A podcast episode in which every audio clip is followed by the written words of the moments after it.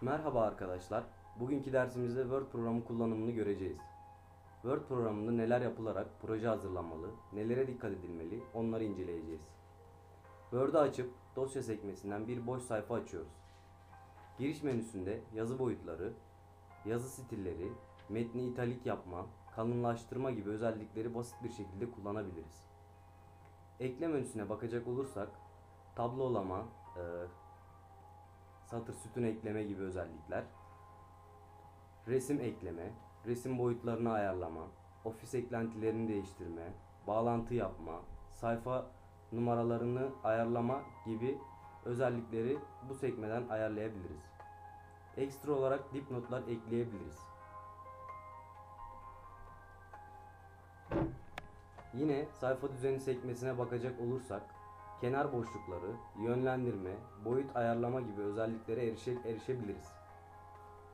Gözden geçir sekmesinde akıllı arama, yeni açıklama, sil, ekle, önceki metni ve sonraki metne geçiş menülerini kullanabiliriz.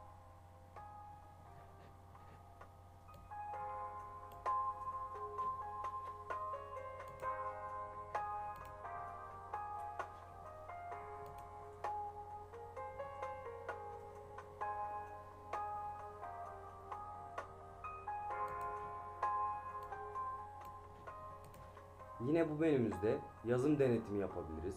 Akıllı ala- aramalarla yan notlar ekleyebiliriz. Yine açıklamalar yapabiliriz. Açıklamalarımızı arttırabiliriz. Ee, açıklar, açıklamalarımızı göster tekniğiyle tekrardan açar veya kapatabiliriz.